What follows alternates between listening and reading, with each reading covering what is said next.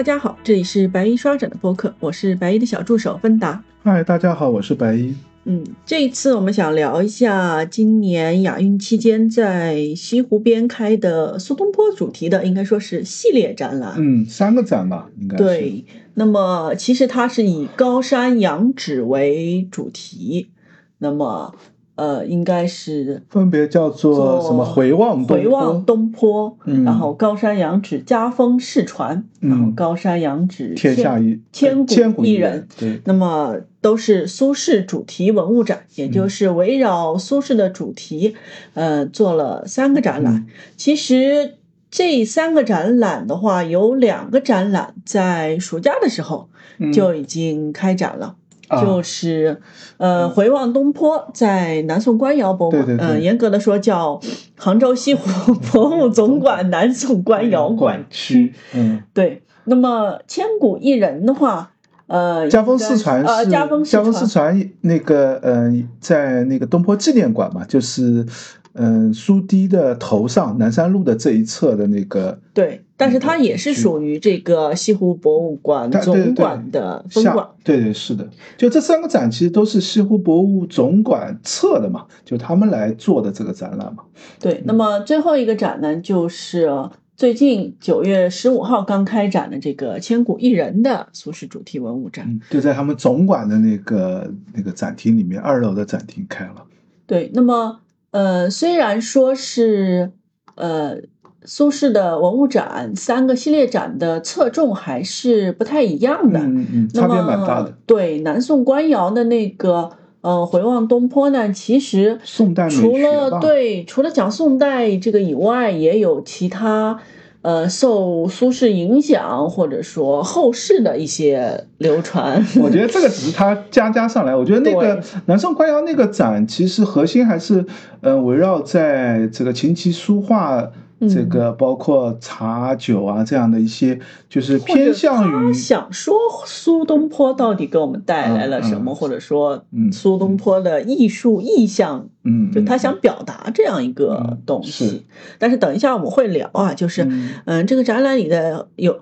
嗯蛮多展品还是挺值得一看的，对，展现展现设置的或者解读的其实挺一般吧，只能说，嗯。那么另当时开展的另一个就是，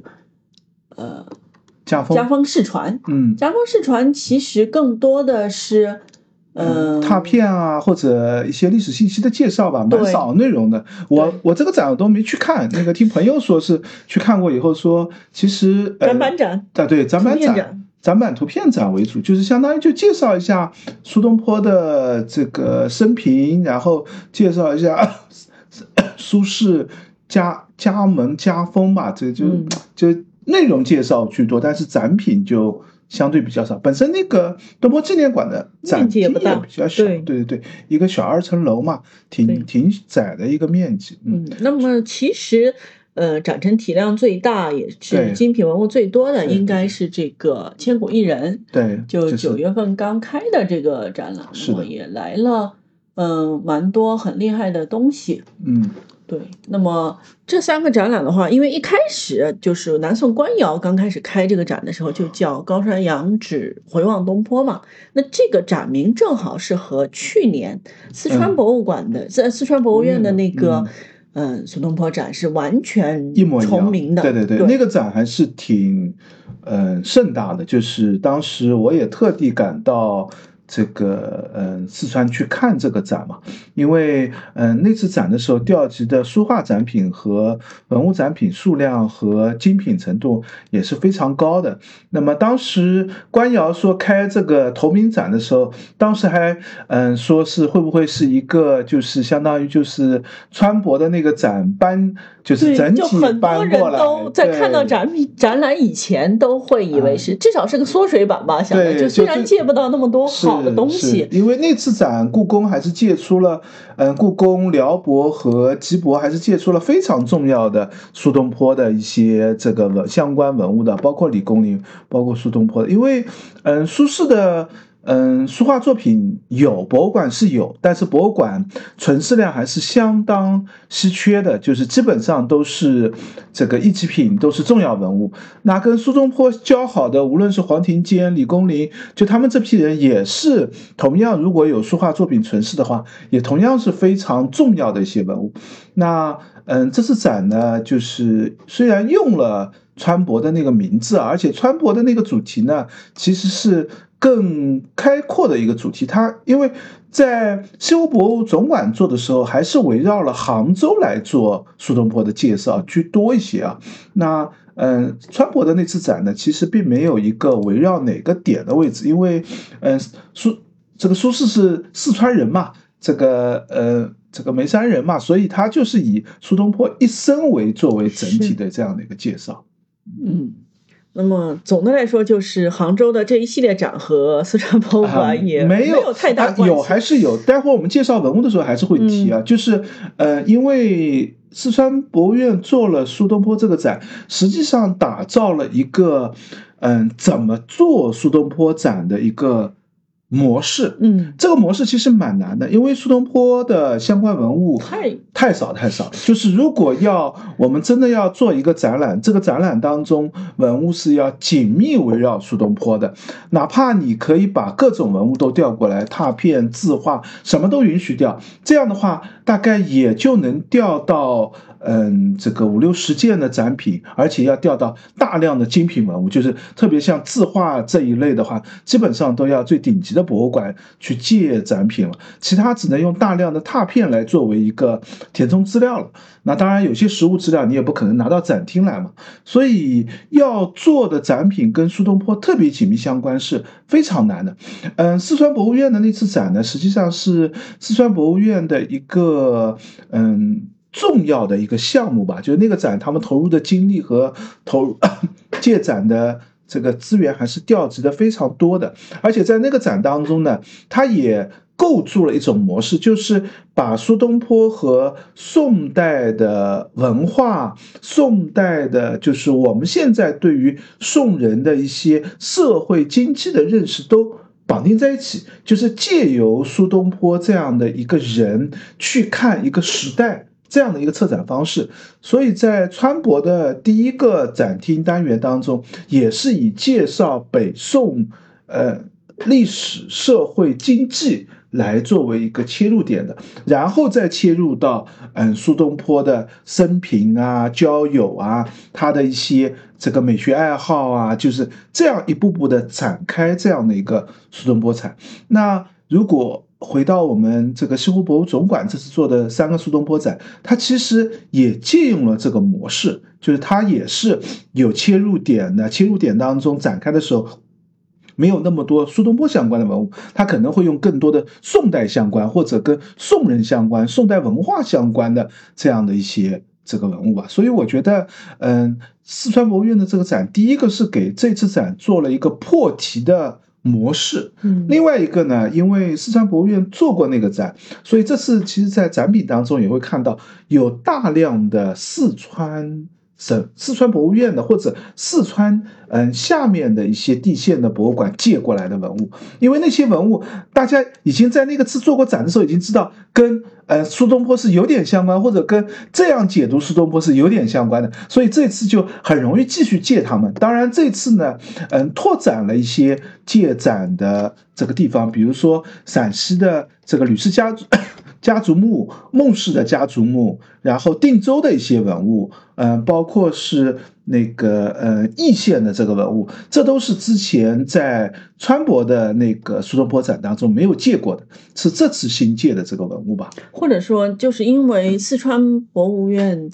用了这样一个破题的方式，那我们思路就拓宽了，所以我们就把眼光放到了整个苏东坡的这个时代背景上，所以会出现了甚至超越了苏东坡，就是像这次展当时代背景嘛。这次还有很多其实南宋的文物也借过来做了展陈。宋代背景嘛，对，就是他把它嗯更泛化为一个宋代美学或者宋代文化这样的一些概念。这个概念我觉得是有点太过于。于拓展了。但是，嗯，就是现在展陈当中是这样的来破题，嗯，这个破题的方式也来自于四川博物院之前做的那个展览的这样的一个模式吧。或者说，就是它的进阶，或者说就更更进一步的去做一个拓，是的，是的，的版本。嗯，那么其实就是这些承办单位，包括说我们。会看到什么？天津城乡艺术博物馆啊，就这次展的，嗯，实操的，就是展陈的这个单位是一个紫薇阳光，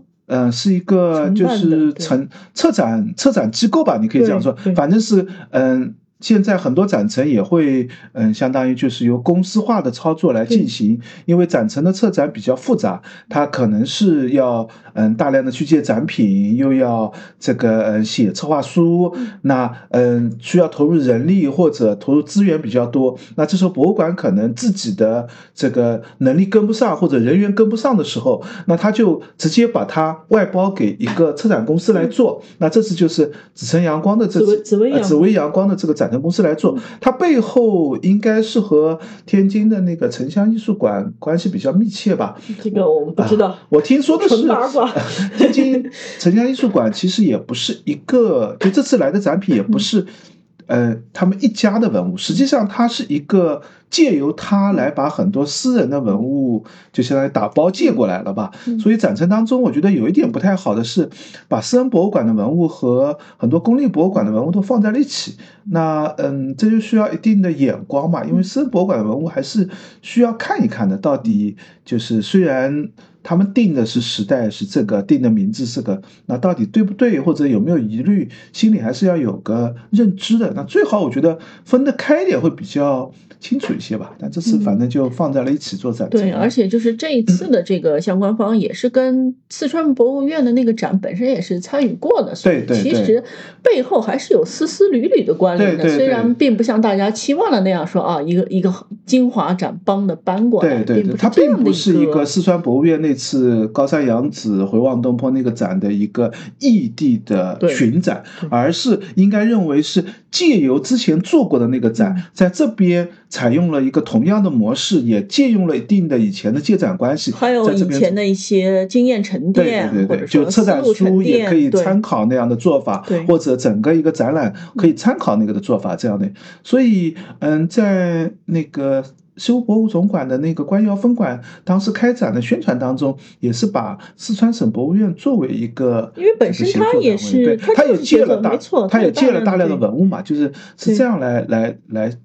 这个做这样的一个展览的吧。那整个其实三个展览的话，按白衣的推荐程度，应该是最推荐西湖博物馆总馆的。嗯，对，就是因为如果我我觉得这这次的展览其实展现是没有太多。值得关注的就是，嗯，它的解读方式和它的整个展现的铺开方式，比起四川博物院那次的展，我觉得更。弱一些，嗯，就是没有把苏轼的故事讲的那么好，或者说，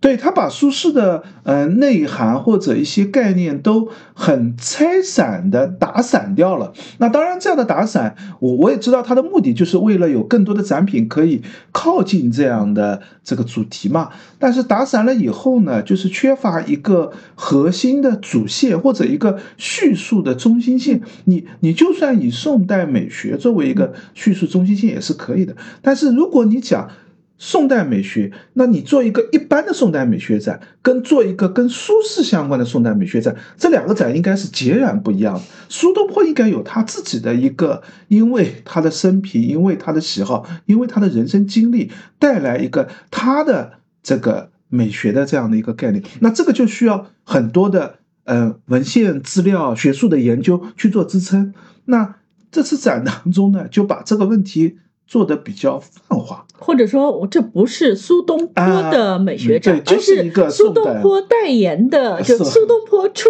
出镜了，给你做了一个广告的宋代美学展。比如说讲相聚，那苏东坡也有自乡和朋友谈论这个自乡的一些事儿，但是，呃，苏东坡的。这个自香和宋代的普通的制香和一般的制香还是有点区别的，就是它不强强调名贵的那些香料，然后制香的时候呢，也更更加以强调这个淡雅为为核心，就这样的在展品当中，它完全没有体现。是它谈完苏东坡制香以后，下面就是一个啊一般的宋代香具展的这样的一个展开模式。就这样的话呢，就使得它的中心线就特别的离散。在展厅看的时候呢，就我是觉得没有特别需要关注他在讲哪个线索的、这个，而且更多的可能，等一下吧，因为我们带来的也是关于展品的对解读。对对对，就他这次展，我觉得对于杭州看展来说，最大的一个惊喜应该是，哎，不错，就是有很多像四川啊、嗯陕西啊，这个呃易县啊、就是江浙沪不太看得到的你看，而且这都都是很多都是小馆，是就是说实话，你即使去四川，你可能四川博物院会去的，对这个成都博物馆会去的，但是随你你不一定去得到。是，就是有些地方你可能不见得会去对，那些小馆的东西，平时你也很少能看到。那这次借过来，我觉得这是一个挺好的契机吧。嗯，所以看展，我觉得这个这是 这个展核心还是看文物居多吧，嗯就展现嗯有兴趣看看文字也行，但是不那么重要。嗯，那么单论文物的话呢，可能白衣更推荐总管的这个，啊对对对然后是官窑的这官窑的个。那个，然后还、嗯那个就我们还没去，所以这一次可能播客里面也就不聊了。对对对对对，那白衣就还带我们就是具体的看一下嘛，嗯嗯要么我们嗯还是从这个先开展的官窑开始聊一下，有哪些特别值得关注的？呃，我就以展厅当中的先后顺序来聊几件展品。我觉得这几件展品是值得关注的一个展品啊。就是第一件，我觉得特别惊喜的一件文物是安徽博物馆借来的一件文物，是一块石刻。那块石刻上有苏轼的一个画竹。然后上面还有啊，我先要讲一下，就是现在安徽博物院用的嗯展品标签是说是苏轼画竹的石刻，嗯但是实际上这块石刻呢是有所残缺的，就是这个竹子只剩下上半沿的部分。那我们现在看到的是有竹子的一部分，加上上面的有落款题名的一些，那有苏东坡的一个这个两句诗的一个题名，就“此特明月上，疏影自玲珑”。其实夸赞的就是，嗯，夜晚的时候，如果这个竹影照到了月亮上。背后的影子显出这个竹子特别玲珑的这样的一个样子，我还特地找了一下这首诗啊，这首诗好像我在《苏轼全集》当中和宋人的诗句当中都找不到这个诗句，还是一个意思，就是嗯，这句这两个词也不是苏轼常见的诗句当中见得到的。边上还有文征明的题诗，还有翁方刚的题题字吧，好像，所以他应该刻的时代是比较晚的，很可能是嗯清中期或者甚至是晚清时候才刻上石的。也就是说，这本来应该是一幅苏东坡的这呃个但是竹石画。我有个疑问，就是不一定是苏东坡画的，待会儿我们再聊啊。就是呃，因为这个竹子画的比较纤细，竹子比较这个呃，因为跟这诗句也是，就是呃，疏影自玲珑嘛，所以竹叶就画的比较精细，然后竹叶层也比较多。这样的技法呢，我们认为其实不太是苏轼画竹的技法。那这是他写的。啊，但是那个题诗是他的，所以现在安徽博物院认为这一块石刻呢，就是苏轼画的竹，嗯。上面苏轼自题了诗，然后后代人就把嗯。苏收藏到的这样的一件嗯、呃绘画，把它刻到石头上。那文征明有题字，文方刚有题字，很可能文征明题字是原来题在那个原作上的，对文方刚可能是刻上石头以后再题或者怎么样，这个嗯我们没有原作的对比，已经不太清楚它的。这个序列或者流传过程了，但是这一件是一件我们没有见过的一件，呃，绘画作品。就是没有原作了。就没有原作了，因为现在我们知道苏轼的存留，嗯，书法作品比较多，对这个故宫、台故、海外的博物馆很多，但是苏轼的绘画是比较少的。是苏轼，呃自己也不以绘画著称啊，就苏轼自己说起来，就是他画画就是一个就是文人画，就是我书法都已经我书臆造了，这个我们在上对对上上期已经聊过了。他他的他的绘画纯粹就是一个心意的表达，就是我不是以这个，他本身也不强调我画的像不像，他也认为不见得一定要画的像。另外一个呢，说苏轼画的这个作品呢，也是以怪石和画竹。这两个技法著称的，嗯，这和我们现在存世的，嗯，苏轼的作品也对应得上。就现在有几件是我们比较有名的，这个可能跟苏轼相关的绘画作品，一件就是，嗯，这个中国美术馆的这个潇湘竹石，这件，嗯，今年应该。这个刚刚展过，就是我还特地去看过这件作品，就这件也是中国美术馆的一件大名作了。那虽然这件东西争议很大，因为呃也有很多学者认为它并不是苏东坡的绘画，但是是我们现在经常会被提到苏轼的一件关于画竹的这样的一件绘画作品。还有一件也名气比较大的是前两年上过拍的，拍了这个价格还蛮高的，好像算上 佣金两三个亿的。这样的一个价格吧，就是那件古墓怪石，或呃或者叫枯木怪石都一样，反正就是就是那件作品，啊那件作品最后嗯谁买了还是不是特别清楚的啊，就是最后也挺模模糊糊的。那那件作品也是一件这个其实是日本回流的这样的一件作品嘛，就是原来收藏在日本的，那据说还在东京大火的烧掉了，结果这两年突然在市场上又见到了。那呃，另外我还查了一下。相对比较，就这两件算最有名的两件苏轼相关的作品。另外还有几件相对比较有名的这个苏轼的作品，但是大家争议就会更大一些。像大都会有一件墨竹图，然后在耶鲁大学有藏一件也是叫墨竹图，然后台固还有一件羽竹图，就是可以看到，就是我们现在这些作品基本上上面都有一个苏轼的嗯题字，然后也有苏轼的落款，字呢写的都。不算太差，就是因为苏轼的字本来学的人就多，嗯，就是哪怕是临摹者写的苏轼的字，我们后代的鉴定也很难认苏轼到底是真还是伪。我们更多的用什么呢？是用后面的题跋，就是潇湘竹石，比如说就有米芾的题跋。那米芾题跋，我们就觉得，哎，这个不见得准确。呃呃呃，古木怪、枯木怪是有米芾的题跋，那个米芾题跋就被认的不太准确。就我们都靠后代题跋认为它是不是一个更晚期的一个作伪作品。这样的话呢，就是我们现在其实从很严格的。学术观点上是没有一件绘画作品能够很确定是苏轼的作品，但是从文献和传世，就这些即使不见得是苏轼的原作，但是它也有临摹本的，它也有伪作创作的来源的。就是我们看到苏轼的绘画画竹的时候，有一个风格，就是他有点跟他写字一样，这个竹叶撇的比较浓重、比较粗的这样的一个状态。所以现在这件安徽博物院的那件石刻上的竹子呢，就画的比较纤细、比较细致，不太像苏轼的风格。所以我觉得也有可能，一个是这件作品可能是苏轼在别人的作品上的一个提签，那么可能在后来的过程当中被割款，这个割掉以后被。这个认为是苏轼作品，但是这件东西在注入当中或者在这个线索当中，我没有查到资料。大家如果有信息的话，我觉得也是挺有趣的一个可以细。查的一些东西，这些东西之前在安徽博物院从来没见，就是应该是在他们库房里放着，就他们也不觉得重要，因为是一个这个我们刚才就提到是清代中后期的石刻了嘛，从石刻的角度它根本不重要，但是它从作品的角度和这个历史信息的角度，我觉得这件还是一件挺有趣的一件石刻，值得关注的，而且嗯，可以和现在存世的一些苏轼的绘画作品做一个对比的，而且那首诗“此特明月上，疏影自玲珑”。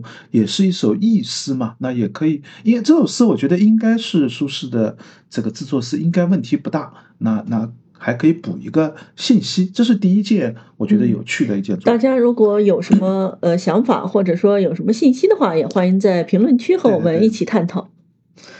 然后再后面这个展厅当中的一件文物呢，是四川绵阳。这个绵阳世博来的一件东来的四四块石刻，其实是嗯这个平武县的南坝镇的黄家坪出土的四块琴棋书画的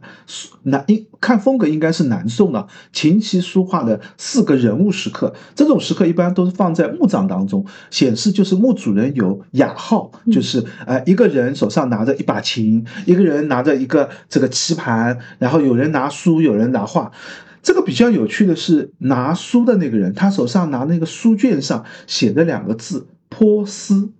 这个“坡斯”指的就是苏东坡的诗卷。是因为这个吧这个展品掉了，对，就是因为这个原因，所以这次展就琴棋书画其实是很泛的一个概念嘛，但是因为上面写了“坡斯”这两个字，就知道。在南宋的时候，这件作品我从石刻风格应该我会觉得应该是南宋晚期的，但是我没有查到它的考古资料的信息啊，就是要看出土信息可能会更细节一点。但就说明，其实不光是我们现在文献当中也知道，不仅是南宋，其实在北宋。就苏轼的同代的时候，苏轼写的诗卷已经盛行一时，大家就会把苏轼的诗集起来，包括苏轼新作的诗，大家就会努力的去凑一个卷子到市场上去贩卖。到了南宋的时候，已经大量的人开始把苏轼的诗集成册、印刷、流传、传颂。这也是我们现在提起苏轼第一个反应，也是一个大诗人、大词人的这样的一个概念，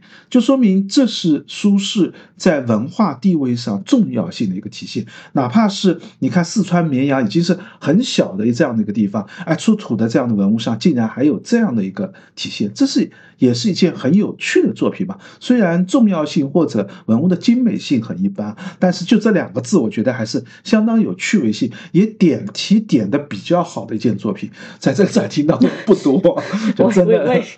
真的和苏轼那么相关的还真不多。嗯，那么接下来可能就是不太相关，但是很优秀的作展品。后面，嗯，在官窑的那个展厅当中，我觉得是有几个嗯来源的一批东西是可以值得重点介绍一下的。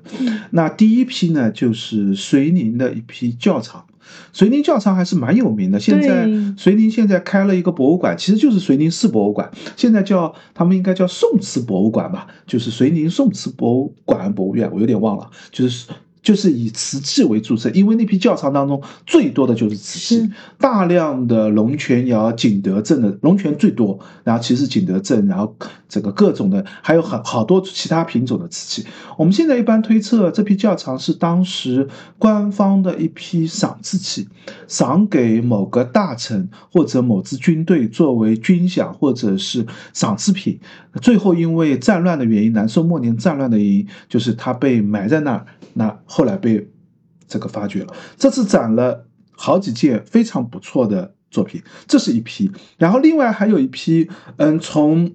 瓷器的风格上和类型上和遂宁窖藏特别一样。但是它标的是四川博物院的藏品，呃，我还一直想查一下，本来想确认一下，到底这批四川博物院的是不是从遂宁窖藏里面调的一些文物是跟它一样，因为里面展的龙泉瓷的瓷器，你会看出和遂宁窖藏那批等，因为遂宁窖藏第一个是南宋晚期的，第二个它的等级特别高，烧制的水平特别高，这在四川其实龙泉窑这样的数量是很少很少的，因为龙泉窑是我们浙江的嘛。这个要到四川去，距离就很远。第二个就是要那么精美的藏在四川也不多。但这次其实官窑和南宋西湖博物馆总馆都来了好几届四。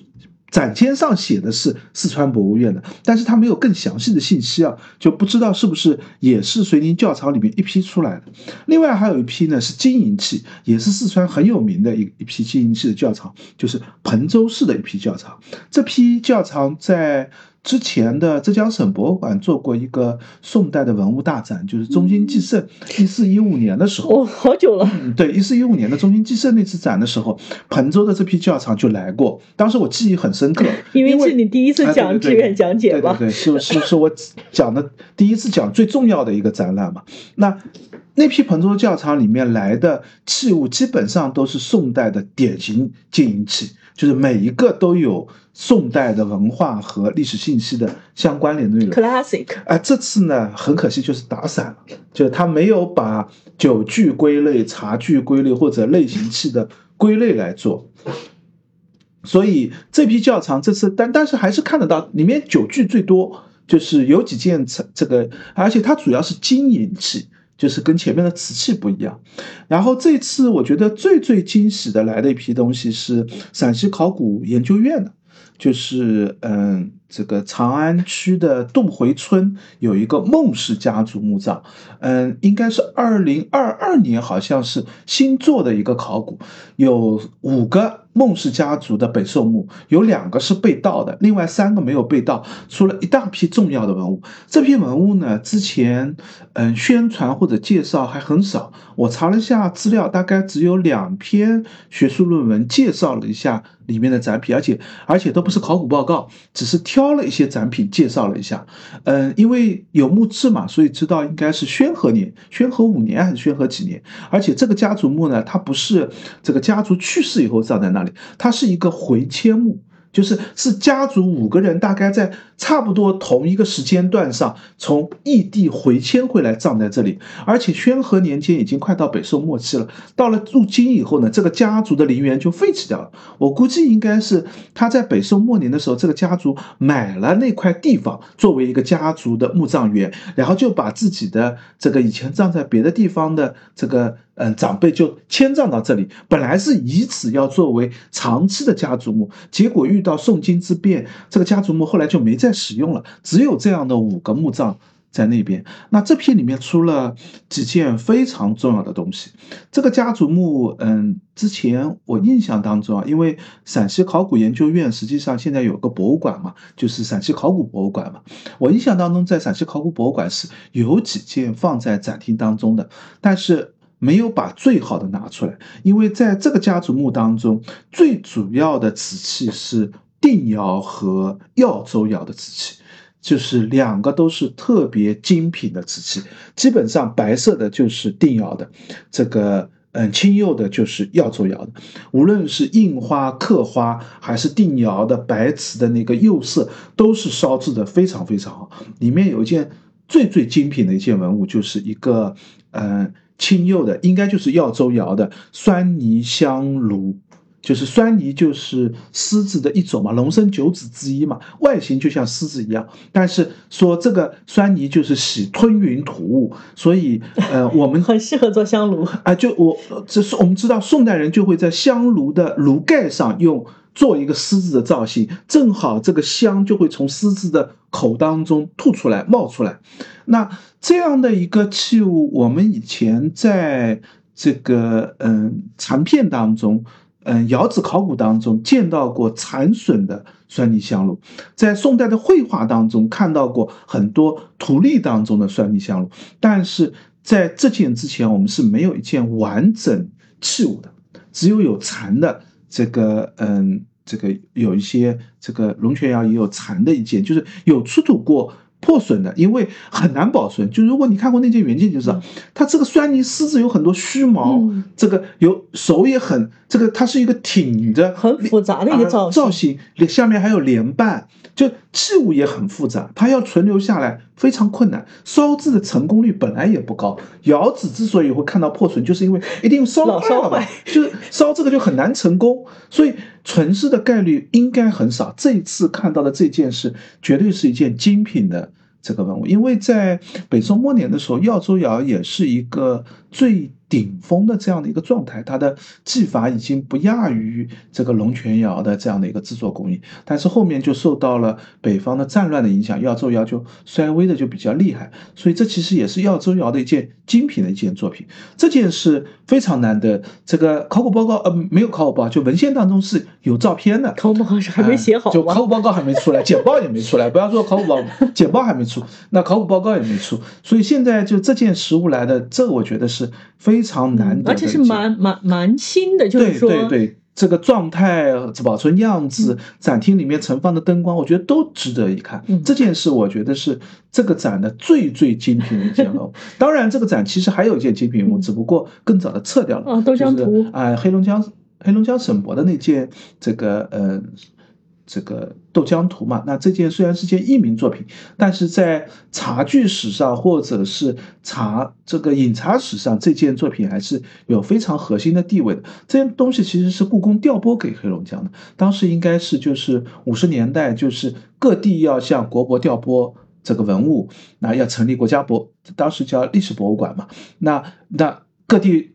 觉得自己吃亏嘛？那怎么办呢？那故宫东西多，就从故宫把文物拨给地方。那浙博也有这样的事情，那黑龙江也是一样。这件就是这样的原因调拨过去的。那和台固的件和这个另外的几件形成的是我们现在认为这个呃宋代饮茶的。习俗的这个斗茶习俗的这样的一个做法，就是用滚水去冲泡茶沫，形成一个茶沫花的这样的一个形式吧。而且大家在街上的这些这个卖茶的人，还要鄙视自己冲出来的这个这个茶的样子好看啊，茶的饮的这个味道好啊等等这样的。俗称拉花啊，就有点像现在 这个有那个咖啡拉，开玩笑，有类似这样的一个东西啊。那嗯，所以这件文物，但是因为展期比较短。嗯，我印象当中是九月初吧，九月初就撤展了，对，所以现在看不到。而且官窑这个展是不是也快要结束了？官窑这个展闭展时间，我印象当中是比那个是要早一点的。呃，十月底，十月三十号就闭展啊。所以这件，嗯，现在我觉得现在如果去官窑看这个展，最核心的还是看我们刚才提到的那件香泥香炉是最最核心的。那这个展当中还有一些呢，就是嗯。这个陕西考古研究院不仅来了孟氏家族的墓葬的文物，还来了这个蓝田吕氏家族的墓葬。但是蓝田吕氏家族墓葬呢，跟嗯陕西考古博物馆所展陈的吕氏家族墓葬，那文物一对比的话，就知道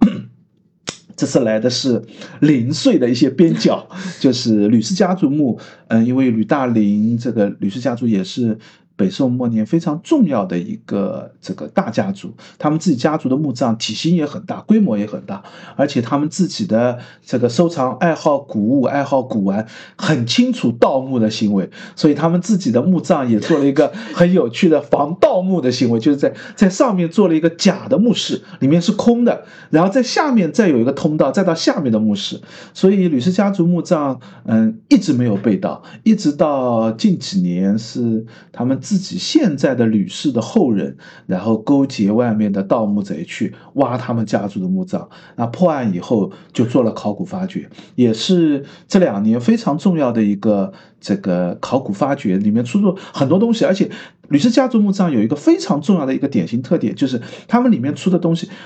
不是以精美著称，就是我们一般看文物看到大的墓葬，我们都会说啊，出土文物特别高，金银器啊，好的瓷器啊，特别精美的这些这些器物啊。但是吕氏家族有一个很有趣的点，就是他们家是爱好古玩，爱好风雅，所以他们家族里面出了很多体现出宋人风雅趣味的，比如说石质的一些香炉。这个呃，一些跟八卦的图案或者是文人的图案悉数相关的，器物的这个这个釉色有多种多样的，可见他们的随葬品有很多，就是他的生前喜爱物，生前喜爱物也体现出是他的一个文人品味、文人风雅的这个方面，所以这个其实也是一批非常重要的器物。但这次，嗯，说实话，吕氏家族墓来的。文物一般就是有一些啊，但是一般大家如果有兴趣的话，实际上是可以去看看这个陕西考古博物馆的。那当然，在这个官窑里面也来也放了几件易县窖藏的文物，但是易县窖藏的核心文物，我们等待会儿等到总馆的那个展的介绍的时候再会提它。嗯，在这些来的文物当中，我们其实看到它的来源最重要就是两个地方，一个是陕西。那这次陕西考古研究院支撑力度是非常大的，还有一个呢，就是四川地区，像彭州的窖藏也好，或者 是遂宁的窖藏也好，就四川因为之前做过苏东坡展，所以调这些文物对这次展还是有挺大的帮助的吧。嗯，那么基本上官窑的看点就这些。对，那我们切到这个西湖博物馆总馆的这个，嗯，西湖博物馆的总馆的展厅面积呢，这个我感觉和官窑呢其实相差不算太大。但是他们把外面用上了。对对，就他们呢，就是因为它其实就是二楼的那个临展空间嘛。如果大家去逛过就知道，它展厅面积都就这些。但是它这次不但把二楼用上，还开辟了一个小房间出来。就是以前进去的第一展厅，现在放北宋风云的那个展厅，就是相当于一个历史背景介绍的展厅，是它拓展开来的。原来那边呢是一个活动室。就是原来这里是有道能隔开的，就是那边是个储藏间、活动室的这样的一个功能。所以这一次还是拿了蛮多的面积出来的。这次呢，就基本上就他们临展厅最最大的区域，二楼能用的面积都全部都拿出来，就是能放展。连走廊。对，就是走廊上可能就展品不见得好放，就放了比较多的一些复制文物啊，或者用展柜的形式就放了一些文物。那嗯，从。目前展品的情况来看，我觉得也是这个西湖博物总馆的这个展陈的文物呢，看点更多一些。当然，核心的精品文物不见得一定啊，一定比那个高多少，但是总体的水平是提高了很多的。在官窑里面还有很多城乡博物馆来的，还有一些其实是我感觉也就凑凑数的文物吧。就是我我为了介绍完全这个宋代美学是怎么样，所以各种文物都来了一些，包括明。晚清的、民国的字画的也蛮多，那相对来说呢，就是西湖总馆的文物呢更好一点。但是我们还是按照类别来介绍，就是呃，因为呃一件件介绍，有一些它其实还是有很强的关联性的。我感觉他们本来借的时候呢，应该是打包借的，但是不知道为什么在展厅布展的时候，它好多都拆开来来布了。比如说我们刚才提到的易县的那批窖藏，那个我们是不是播客也聊过一期啊？就是那个当时在。上虞上虞对上虞博物馆做的那次，那次上虞博物馆做呢是调集的最全的一次，就是把一线窖藏全部吧，我觉得他们出土了多少就放了多少，就是从一线窖藏几十个那个银碗，我印象好深，就把所有的一线窖藏的文物都拿过来了，而且是集中性的这样的一个临展的展示。那这次呢，应该只借了其中的这个。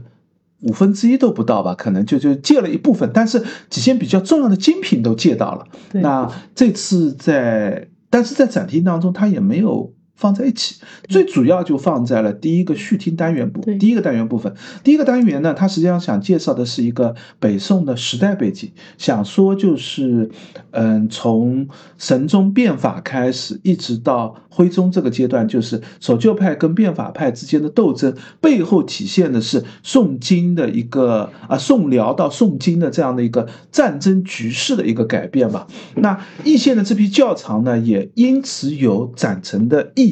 因为在一线的窖藏的文物当中，我们看到最晚的时代就是徽宗的年号，所以我们现在也怀疑一线这批窖藏有可能就是给辽国的一个进贡，也有可能。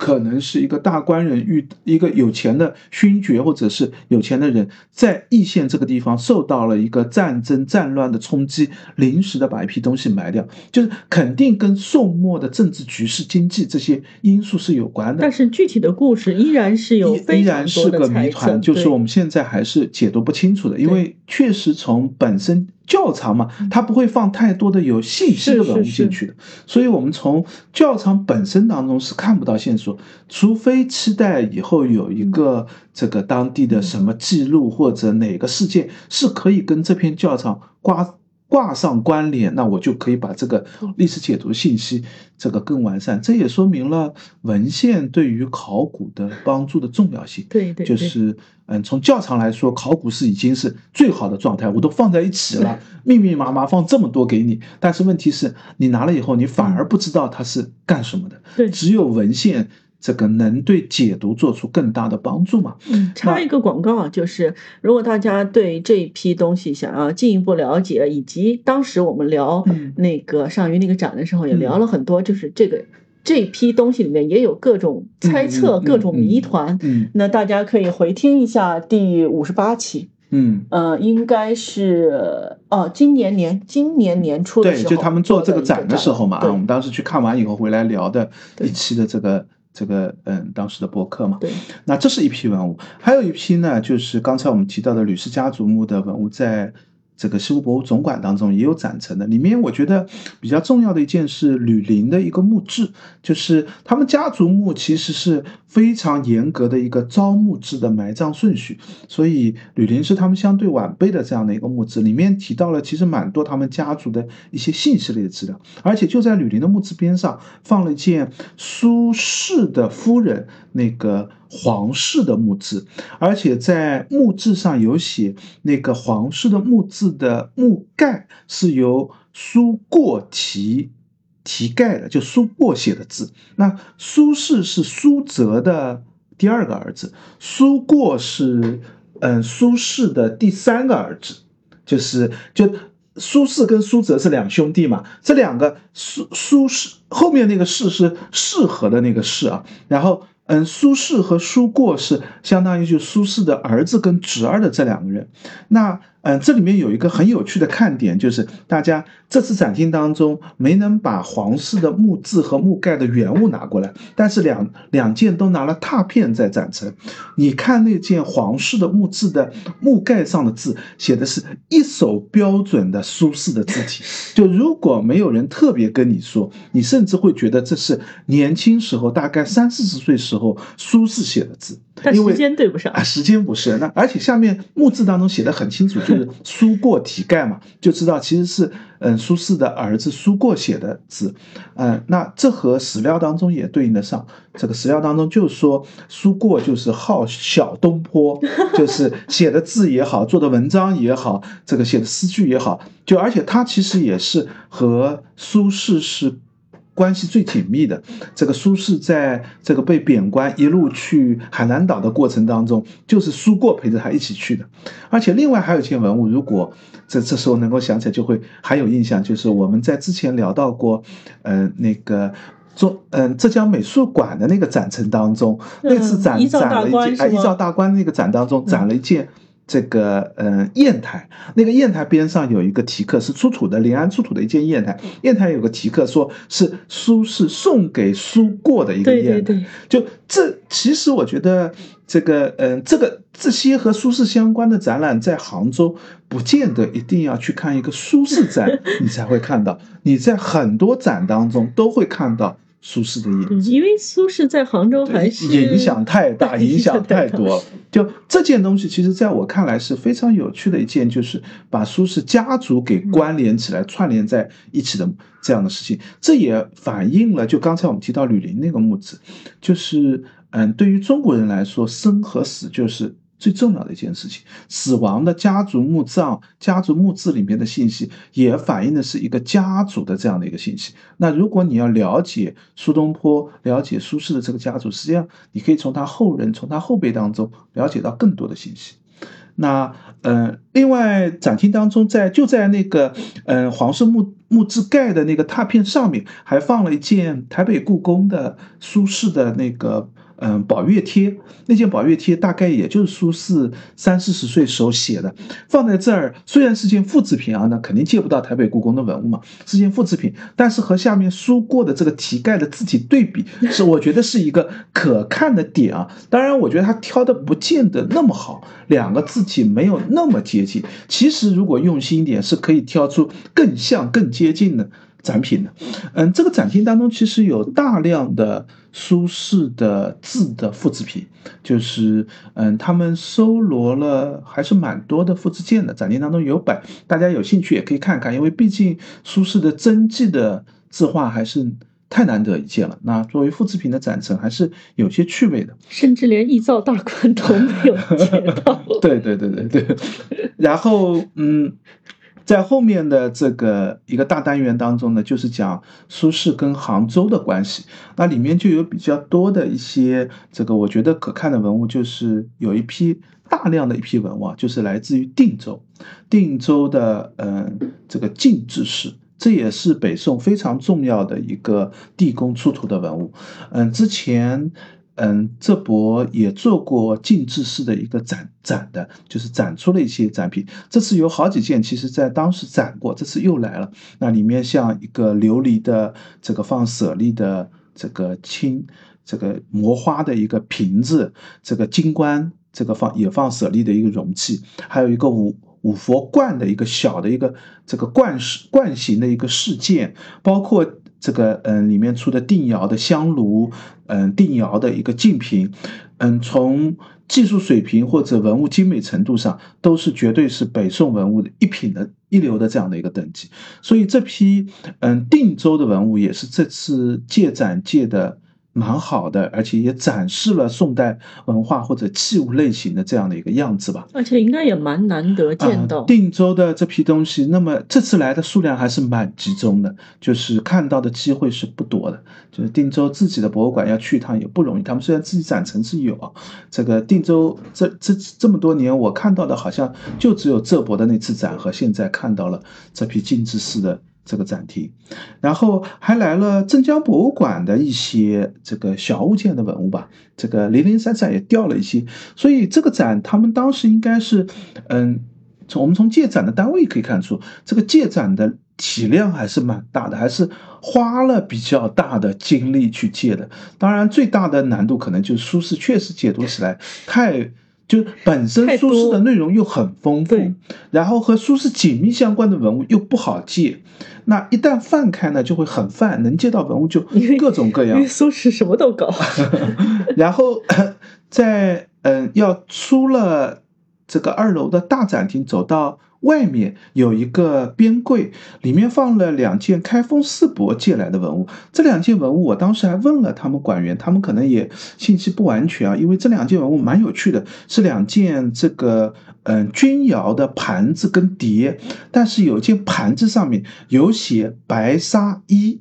那那就是一个非常重要的考古啊，也是这个当年的十大考古发现，也是现在我们。这个嗯，做考古报告的一个原点，因为是素白先生当年写的考古报告，后来形成我们考古报告的一个典范，就是白沙宋墓的那次考古。但是这批东西，白沙宋墓这批东西呢，安理应该大部分都在这个北大。这个收藏才对，呃，开封市应该也有啊，但是这次展展展品当中或者展展现当中都没强调这点，只在那件文物上我看到了白沙一。这个安理它就应该是出土在白沙一号墓的墓葬当中的这样的一件文物，所以这也是像白沙宋墓这个文物，上次在北大做一个考古纪念展的时候，展出了一个没开箱的那个盒子，里面应该还装着好多白沙宋墓的文物。因为白沙宋墓做完考古以后，有很多东西就打包运回了北大，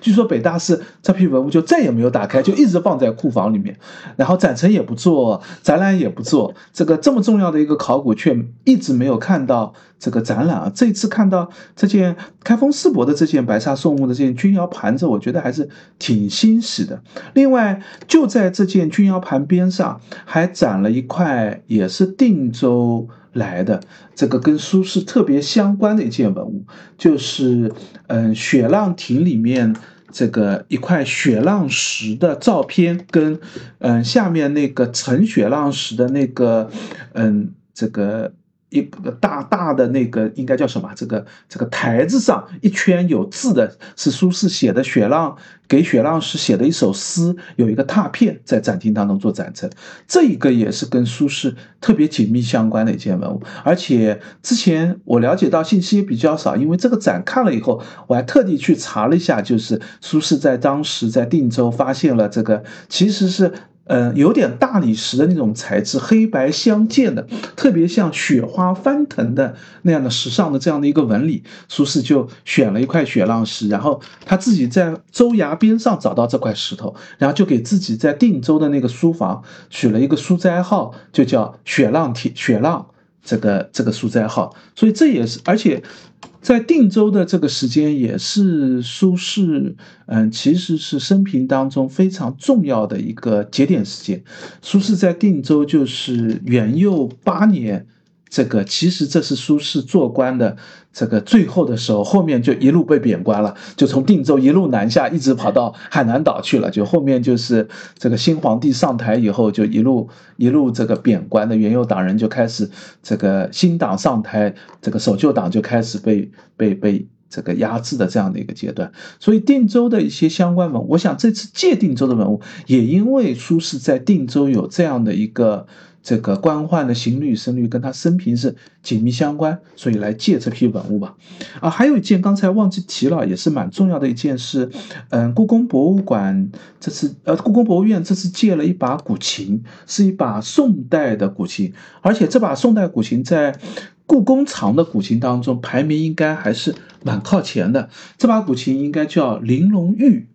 就是后面有古琴后面的琴板上有刻。但是这把古琴呢，呃，应该是一把南宋的古琴，而且我们很因为后面玲珑玉后面有一个复古殿的，嗯，行书的刻字，还有一个复古殿的章的这个九叠传的一个章的刻字，我们就应该知道这个应该是高宗当年自己所制所收藏的一把古琴，那这也是。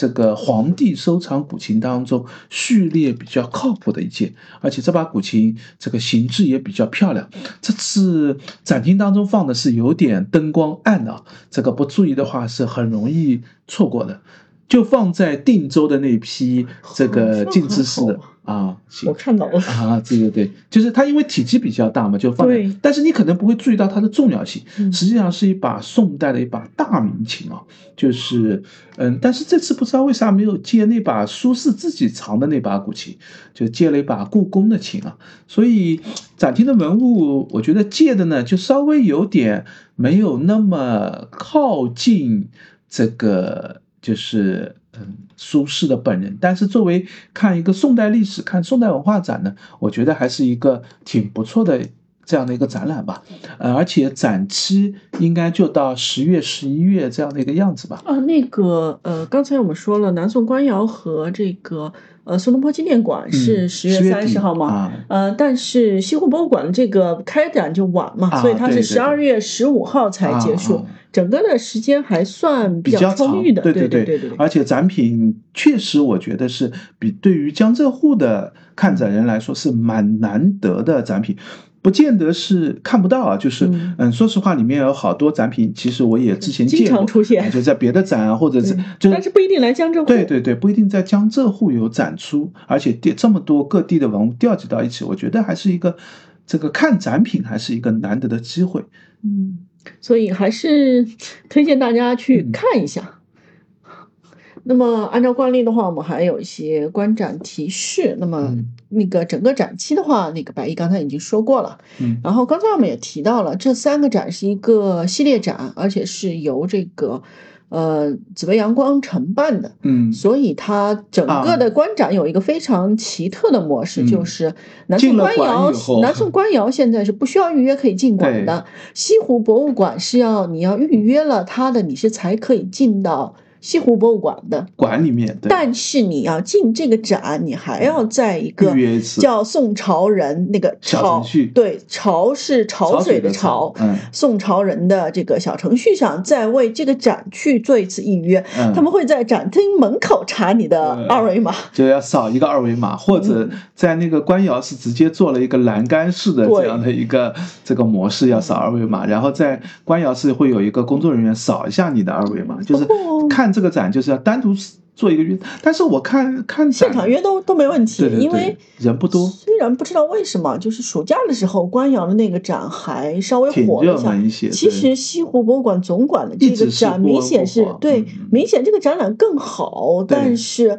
呃，因为这个时候其他地方 展览，比如说对面的一兆大观更好，都排队去了吗？对，现在那个呃美院还有造物记，就是他就是他的开，他其实已经在。嗯，就是亚运的这个最核心的时间段上了嘛，踩着呆蛋出现的。相相对来说，跟其他比起来，可能这个展的这个在看展排序上也不如其他的几个重要展览吧。嗯，那那反正整个西湖博物馆总馆自己的长展也是。呃，顺便提一下，对，就西湖博物馆总馆的一楼的。常设展做了一个比较大的改正，对，这个都应该，我觉得应该是叫相当大的改成，就感觉已经是两个展厅了，灯光和展品都大量的更换。嗯，如果大家有时间空余的话，其实一楼的这个展陈是可以看。我觉得现在新的这个展陈比以前的这个故事的完整性也讲得更好了。好的，那我们有时间的话，让白衣再来一期噻。嗯，因为 今天应该是没有时间去做一个展开对对对对，因为楼下聊的其实是一个西湖的历史。对呀，我觉得也也也很多好讲的。这个自然历史的角度展开这个西湖的这样的一个故事吧。对，呃，那么。然后这三个展览其实，在地理位置上不是特别近，对。但是有一趟车可以从官窑坐到，就是从陶瓷品市场坐到那个西湖博物馆的那个位置，四十五路还是几路车吧？反正大家查一下那个公交车吧。而且我觉得也不是说呃，一定要连在一起看，大家自由的安排。是它这两个展览本身也没有很强的关联性，就还是按照你自己的行程来安排就可以了。那么南宋官窑那边的话，因为我们之前也聊过很多的展览，那边的这个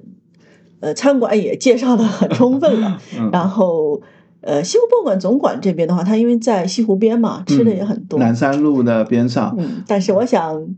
悄悄的介绍一下我们私藏的一家 食堂。我刚才百度上搜了一下，其实。地图上不知道为什么搜不到了，因为以前是叫劳动路老年食堂的，嗯，但是现在好像不太搜得到。然后它其实是在，大家可以搜一下荷花池头这条路，就是在。呃，西湖博物馆总馆斜对面嘛，对面过了南山路往那个小区里面走，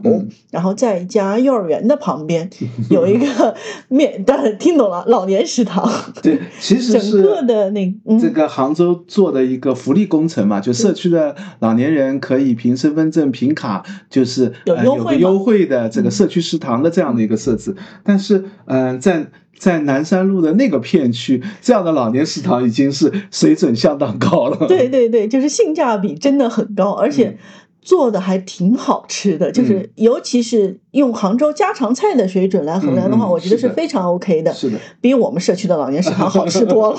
是的，呃，它应该是在府学巷里。那个上面就是府学巷的这个位置上，大家有时间可以去溜达溜达。对对对，就在荷花池头的那片小区的。那个区域的位置吧，然后荷花池头其实也是这个宫圣人烈皇后的这个宅所。对对，要聊起来又能聊，聊很久。也是也有很多故事。对对对对，之前我们聊邢台山水的邢台山水间的时候，其实聊过这个位置，就这个恭圣人烈皇后宅的这个位置嘛。嗯，好的好的，那今天的介绍也就到这里，欢迎大家留言或者评论告诉我们你们还想听哪个展览或者哪些古迹。也欢迎大家关注我们的微博和微信公众号，我们都叫博物馆刷展的白衣客。嗯，欢迎大家点赞、关注、转发三连。再见，拜拜。